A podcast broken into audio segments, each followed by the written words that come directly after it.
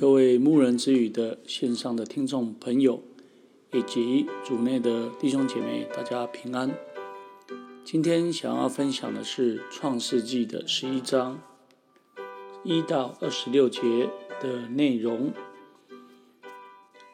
奉主耶稣圣名来做分享。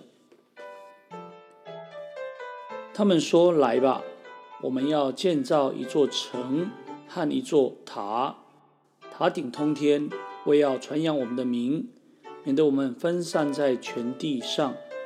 主要降临，要看看世人所建造的城和塔。”从巴别塔的事件来思考，对于今日的我们。有什么样的教训？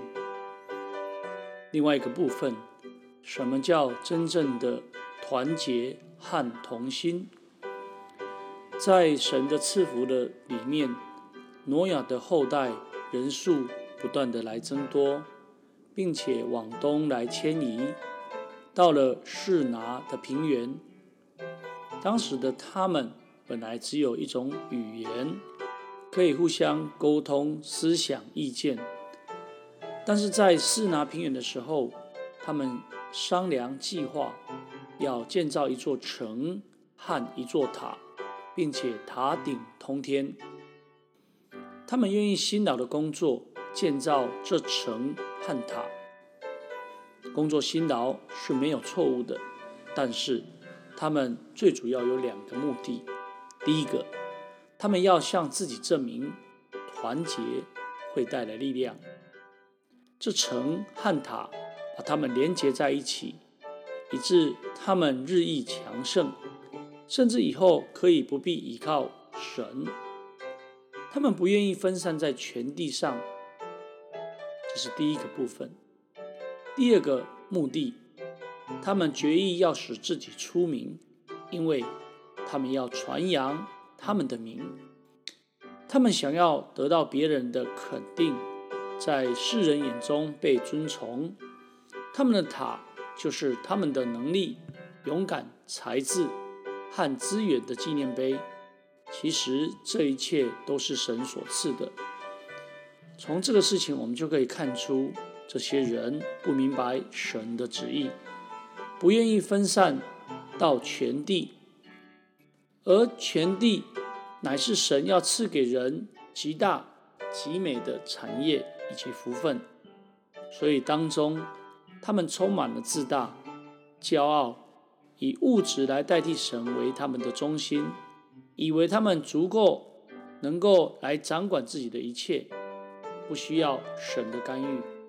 当然，神亲自干预这个事情，变乱他们的口音。使他们分散在全地，不再能够建造巴别塔，因为神的旨意必定要成全。神希望人能够真正认识，物质是有限的，不能够代替永恒的神。人依靠物质，追求物质的永恒，必定是失败的。唯有敬畏神，才有永恒的价值。